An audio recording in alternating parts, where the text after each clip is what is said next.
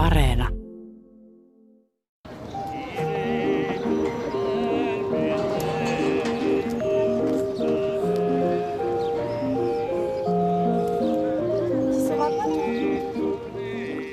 Camembert on paitsi juusto, niin myös ihan oikea paikka. Se on pieni kylä Normandiassa, tarkemmin sanottuna Calvadosin alueella, maakunnassa nimeltä Auge, Pays d'Auge, kuten sanotaan ranskaksi. Maisema on kukkulaista ja hyvin vehreää. Ollaanhan meren rannalla, missä sataa paljon ja lämpötila on varsin leuto ympäri vuoden. Asukkaita Camembertissa on vain muutama sata, mutta lehmiä on siellä moninkertainen määrä.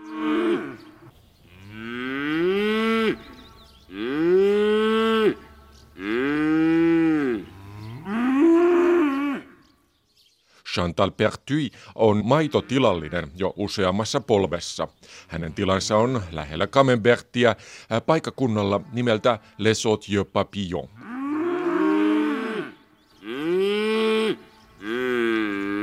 Tapaan hänet niityllä lehmien luona ja juttelemme paitsi juustoista, niin myös maataloudesta ja tietysti myös keväisestä ruohosta. Onko se oikeasti niin maukasta? Oui, bah la spécificité c'est la, la, bonne herbe. Bah, L'herbe c'est comme quand vous mangez une bonne salade. Hein. De toute façon, il euh, n'y a rien de plus euh, croquant. Euh, nous, l'herbe du printemps, la preuve. Kyllä. Normandian erityisyys on hyvä ruoho. Se on vähän sama kuin söisi hyvää salaattia. Lehmät pitävät erityisesti kevätruohosta, sillä se on paksua ja rouskuu suussa. Kun lehmät päästään laitumille navetasta, niin ne suorastaan juoksevat syömään ruohoa. Tuloksena on hyvää maitoa, mistä saa tehtyä hyvää juustoa. Samaan tapaan kuin kevään tuoret vihannekset ovat maukkaita ja raikkaita, voi sesongin maistaa myös juustoista. Maidon tuottaja näkee ja maistaa erot raakamaidossa hyvin selvästi sitä lypsäessään. Erityisesti juuri kevään maito on selvästi erilaista. Au goût, d'abord il est plus, bah, il est plus jaune, le beurre est, est plus jaune, euh, euh l'herbe, l'herbe apporte un, à la couleur, au goût. Maito on selvästi keltaisempaa ja paksua, rasvaisempaa. Tuore ruoho näkyy selvästi kermassa ja se fermentoituu hyvin juustoa tehdessä. C'est riche. Bon. La crème, la crème, euh, on est crème. Myös me käytämme enemmän maitoa ja kermaa keväisin, koska se on niin hyvää ja rikasta.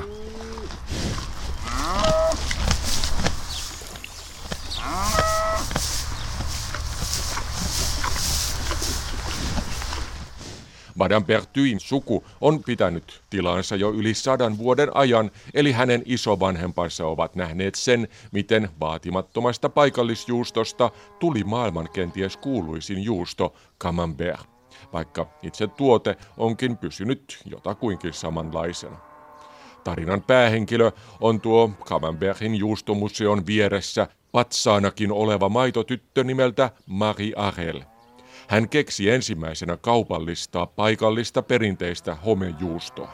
Ollaan siis 1800-luvun puolivälissä ja tuolloin rakennettiin rautatie Normandiasta Pariisiin. Yrellin juustot pääsivät nopeasti ja kätevästi siis pääkaupungin herkkupöytiin. Suurempi sysäys maailmanmaineeseen tuli kuitenkin toisen maailmansodan aikaan, sillä silloin näitä kätevästi pieniin pyöreisiin puurasioihin pakattuja, pitkän aikaa säilyviä ja ikääntyessään jopa paremmaksi tulevia juustoja kuljetettiin sotilaille. Näin osa pienistä herkullisista kiekoista päätyi myös amerikkalaissotilaille, jotka veivät edelleen niiden mainetta kotikonnuilleen ja jopa Hollywoodiin. Ja niin 1950-luvulla elokuvien myötä Camembertin maine levisi kaikkialle. Ja tässä sitä nyt ollaan.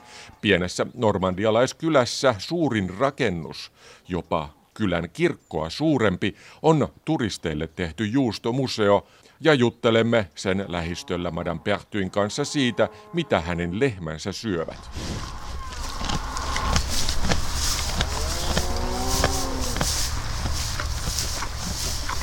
La, la, la Normandie, euh, voilà, c'est, nous, nous, ils sont toutes herbes, euh, un peu de maïs l'hiver, mais à cette saison-là, euh,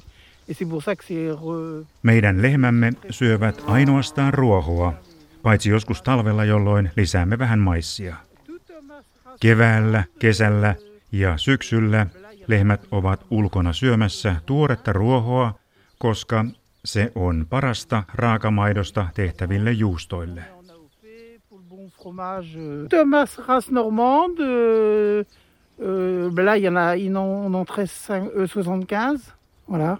Et bah oui, toute normande. Kaikki meillä olevat lehmät ovat Normandialan karjaa. Niitä on 75 ja kaikki tosiaan alkuperäistä normandialaista rotua, mistä voi tehdä alkuperämerkittyjä juustoja.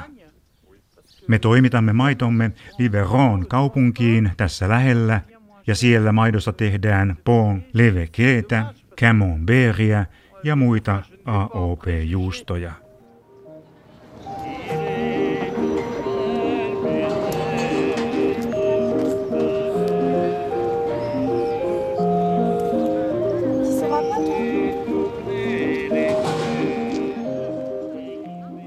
Kun puhe kääntyy kolmeen kirjaimeen, AOP, tulee mukaan jutusteluun pieni lisävivahde. Tai ei aivan pieni, sillä kyse on siitä, mihin ranskalainen maatalous on menossa. AOP, eli Appellation d'origine contrôlée, alkuperämerkintä, se otettiin käyttöön vuonna 1905 ja tarkoituksena tuolloin oli suojella perinteisiä maataloustuotteita.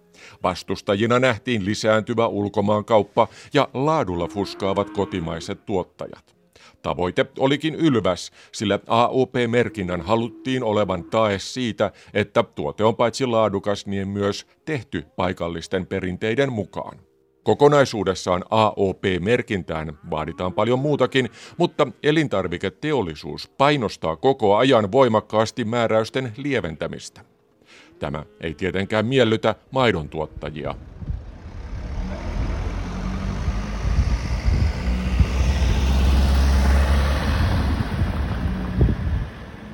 Il y a énormément de lait qui vient d'Allemagne parce que même en Nykyisin tänne tuodaan paljon maitoa Saksasta, sillä saksalainen maito on kuljetuskustannusten jälkeenkin edullisempaa kuin täkäläinen maito. Tämä on tietysti sääli, sillä voi epäillä, että juustolat sekoittavat saksalaismaitoa paikalliseen maitoon. He myyvät Normandian alkuperämerkinnällä varustettua juustoa, mutta osa maidosta tulee Saksasta. Huhujen mukaan maitoa tuodaan myös Brasiliasta, koska se on saksalaismaitoakin edullisempaa. Mutta siitä Madame Pertyi ei osannut tai ei halunnut sanoa yhtään mitään. Tämä sama trendi on havaittavissa myös muissa elintarvikkeissa. AOP-leimaa halutaan, mutta kustannuksia halutaan leikata. Juustoja ja muita maataloustuotteita vaanii myös toinen ongelma. Nuoret eivät halua jatkaa raskasta työtä maatalouden parissa.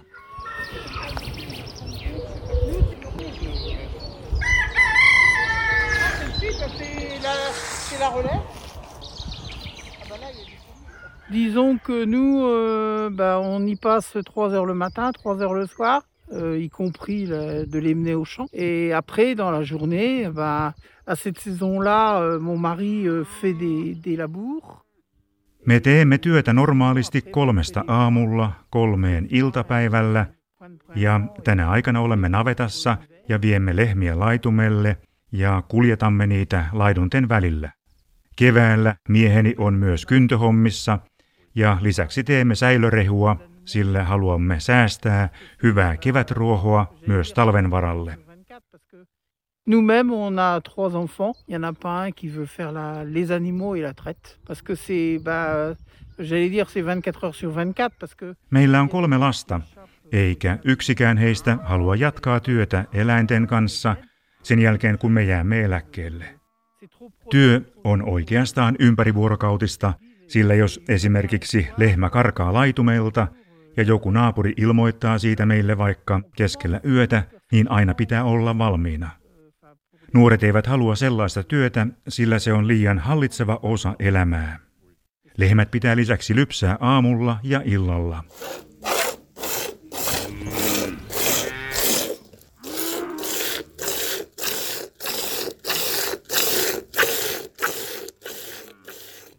Me palkkaamme aina välillä sijaisia, koska meillä on toisinaan terveysongelmia, mutta se on kallista. Maidon hinta on sen verran matalalla, että se ei kata sijaisten käyttämistä.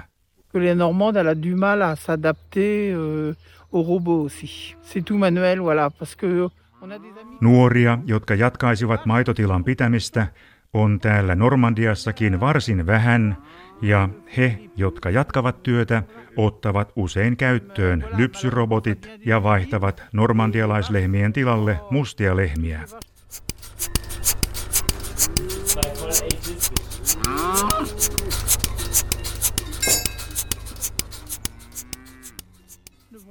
Ne tuottavat enemmän maitoa ja tottuvat paremmin robottien lypsettäväksi. Les hangars. Ils vont plus manger de l'herbe comme en Normandie. Bah, pour l'instant, ils essaient de... Normandialaislehmät eivät pidä lypsyroboteista, vaan niitä täytyy lypsää käsin.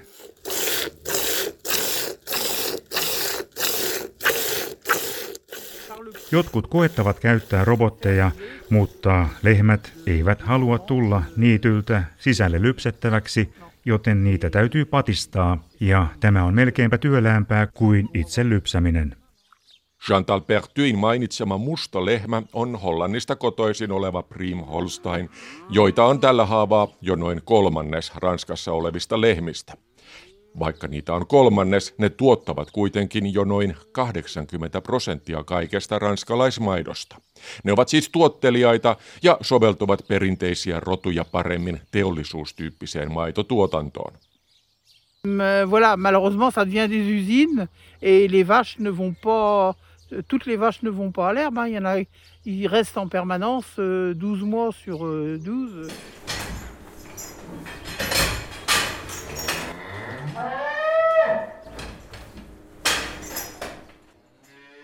Valitettavasti maitotiloista tulee vähitellen maitotehtaita. Lehmät pysyvät sisällä koko ajan, eivätkä syö ruohoa ulkona, kuten perinteisesti täällä Normandiassa.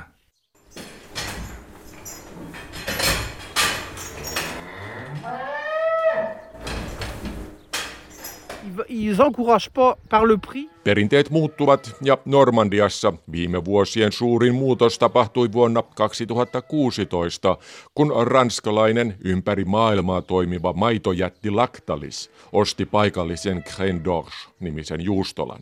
Satavuotias Crène oli alueen ainoa juustola, missä tehtiin pastoroimattomasta maidosta kaikkia alueen AOP-juustoja ja muitakin juustoja, kuten Augen alueen nimikkojuustoa Ponlebekin kaltaista Pavedosia. Tämä vähän katujen mukulakiven kaltainen ja muotoinen ja niistä nimensä saanut paksu neljömäinen juusto on itse asiassa oma suosikkini. Ja kaiken lisäksi raakamaidosta tehtynä se sopii aivan erinomaisesti myös lievästi laktoosivammaiselle toimittajalle. Mutta Lactalis-yhtiöstä. Se on harjoittanut jo pitkään samankaltaista paikallisten perinteisten juustoloiden ostamista ja nykyisin yli kaksi kolmannesta Ranskan AOP-juustoista kuuluu käytännössä maitojäteille, joista Lactalis on ehdottomasti suuri. Ostamalla juuston valmistajia maitojätit pystyvät hallitsemaan koko tuotantoketjua ja painamaan maidon hintaa alaspäin. Koska juustolat ovat olennainen osa esimerkiksi Normandian maataloustuotantoa ja niillä on nyt hallussaan myös AOP-juustoja, on Laktaaliksen mahti käytännössä jopa paikallisia päättäjiä suurempaa. Laktalikselle ei sanota vastaan.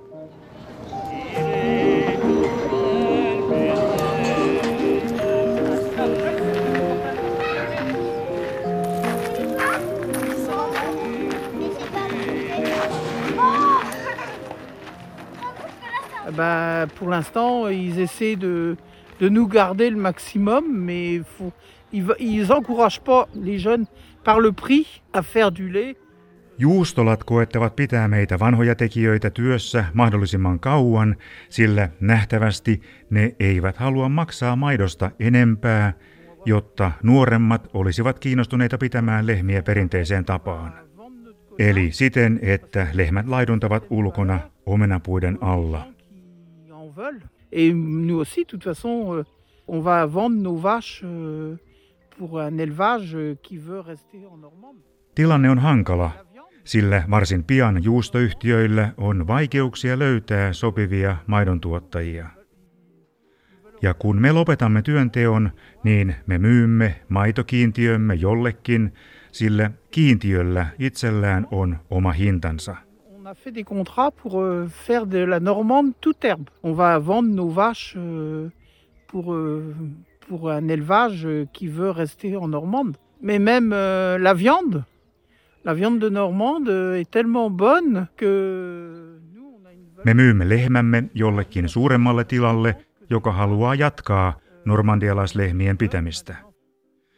Tai sitten me myymme karjamme lihaksi, koska normandialaislehmien lihasta maksetaan enemmän kuin mustien lehmien lihasta.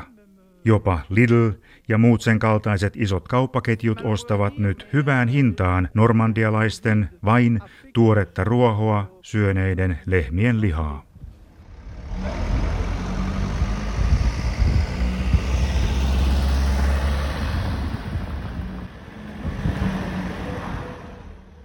Lehmien ja kiintiöiden kauppaamisen lisäksi myyntilistalla on Pertyin suvun komea perinteiseen normannityyliin tehty maatila. Sille on kuulema jo monta halukasta ostajaa Pariisista. He aikovat remontoida siitä maaseutuasunnon. Kauppoja on jo hierottu, mutta koronapandemia on hidastanut projektia myös pienestä yllättävästä syystä. Nimittäin maidon hinta ja kysyntä ovat kääntyneet nousuun. C'est malheureux à dire, mais euh, euh, le Covid a fait que les gens euh, euh, maintenant pré... Oui, bah, la spécificité c'est la, la bonne herbe. Bah, L'herbe c'est comme quand vous mangez une bonne salade. On valitettavaa, että koronapandemian aikana ihmiset ovat olleet paljon kotona, mutta asian hyvä puoli on ollut, että monet ovat ymmärtäneet paremmin paikallisten tuotteiden arvon. Siksi monet tilat myös muuttavat tuotantoaan vastaamaan paikallisen tuotannon kysyntää. Ranska on ollut perinteisesti hyvin maaseutuvaltainen maa ja siellä on arvostettu korkealle hyvää kotimaista ruokaa. Tämä on kuitenkin muuttumassa. Kun vuonna 1955 oli Ranskassa 2,3 miljoonaa tilaa, oli niitä viisi vuotta sitten, siis vuonna 2016, enää noin 430 000, siis alle neljäsosa. Määrä on laskenut viime vuosina 2 prosenttia vuodessa. Siitä huolimatta tuotanto on noin kaksinkertaistunut viimeisen 50 vuoden aikana pääosin siksi, koska tuotanto on keskittynyt ja tehostunut. Tilastot eivät kerro laadun muuttumisesta, mutta oletan, että yleisesti ottaen tuotteet ovat nykyisin parempia. Samalla valikoima on supistunut. Tarjonta tasapäistyy, kuten monilla muillakin aloilla. Bulkkitavara on edullista ja tasalaatuista, mutta samalla käsityönä tehdyt laatutuotteet tulevat yhä kalliimmiksi. Yksi syy tähän on myös se, että tekijöitä siis näiden laatutuotteiden tekijöitä on yhä vähemmän ja vähemmän.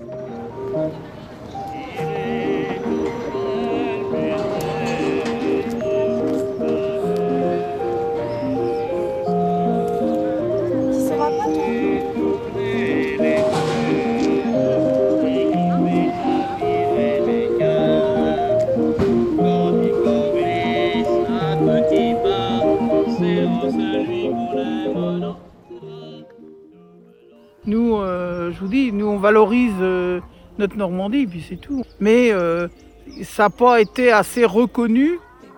Me tuottajat ymmärrämme luonnollisesti paikallisuuden ja etenkin normandialaisen ruoan tärkeyden, mutta nuoria ei ole erityisemmin innostettu jatkamaan perinteistä maataloustuotantoa. Ja voi olla, että se on nyt liian myöhäistä. Tietysti minä toivon, että tilanne muuttuu. Mutta pelkään pahaa, että nuoret eivät enää innostu tästä. Et j'ai peur, enfin, j'ose espérer que ça revienne, mais euh, c'est pas sûr. Hein. Malheureusement, euh, j'ai peur que ce soit trop tard. Les jeunes, ils veulent pas reprendre ça.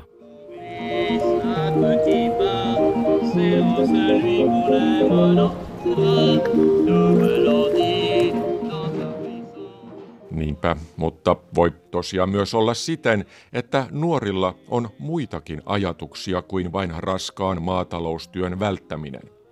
Maidon ja lihan tuotanto on varsin epäekologista, kun katsotaan esimerkiksi hiilidioksidipäästöjä ja muutenkin. Vegaani ruokavalio on yhä suositumpaa, eikä maito tai liha tietenkään kuulu siihen. Onko niin, että perinteisen maataloustuotannon aika alkaa olla vähitellen ohitse ja pian voisi jopa laboratoriossa kasvatettu camembert olla korvaamassa aitoa ja oikeaa? Maataloustuotanto, niin Ranskassa kuin muuallakin, on muutoksessa ja Chantal Pertuin tarina on vain osa isompaa kuvaa.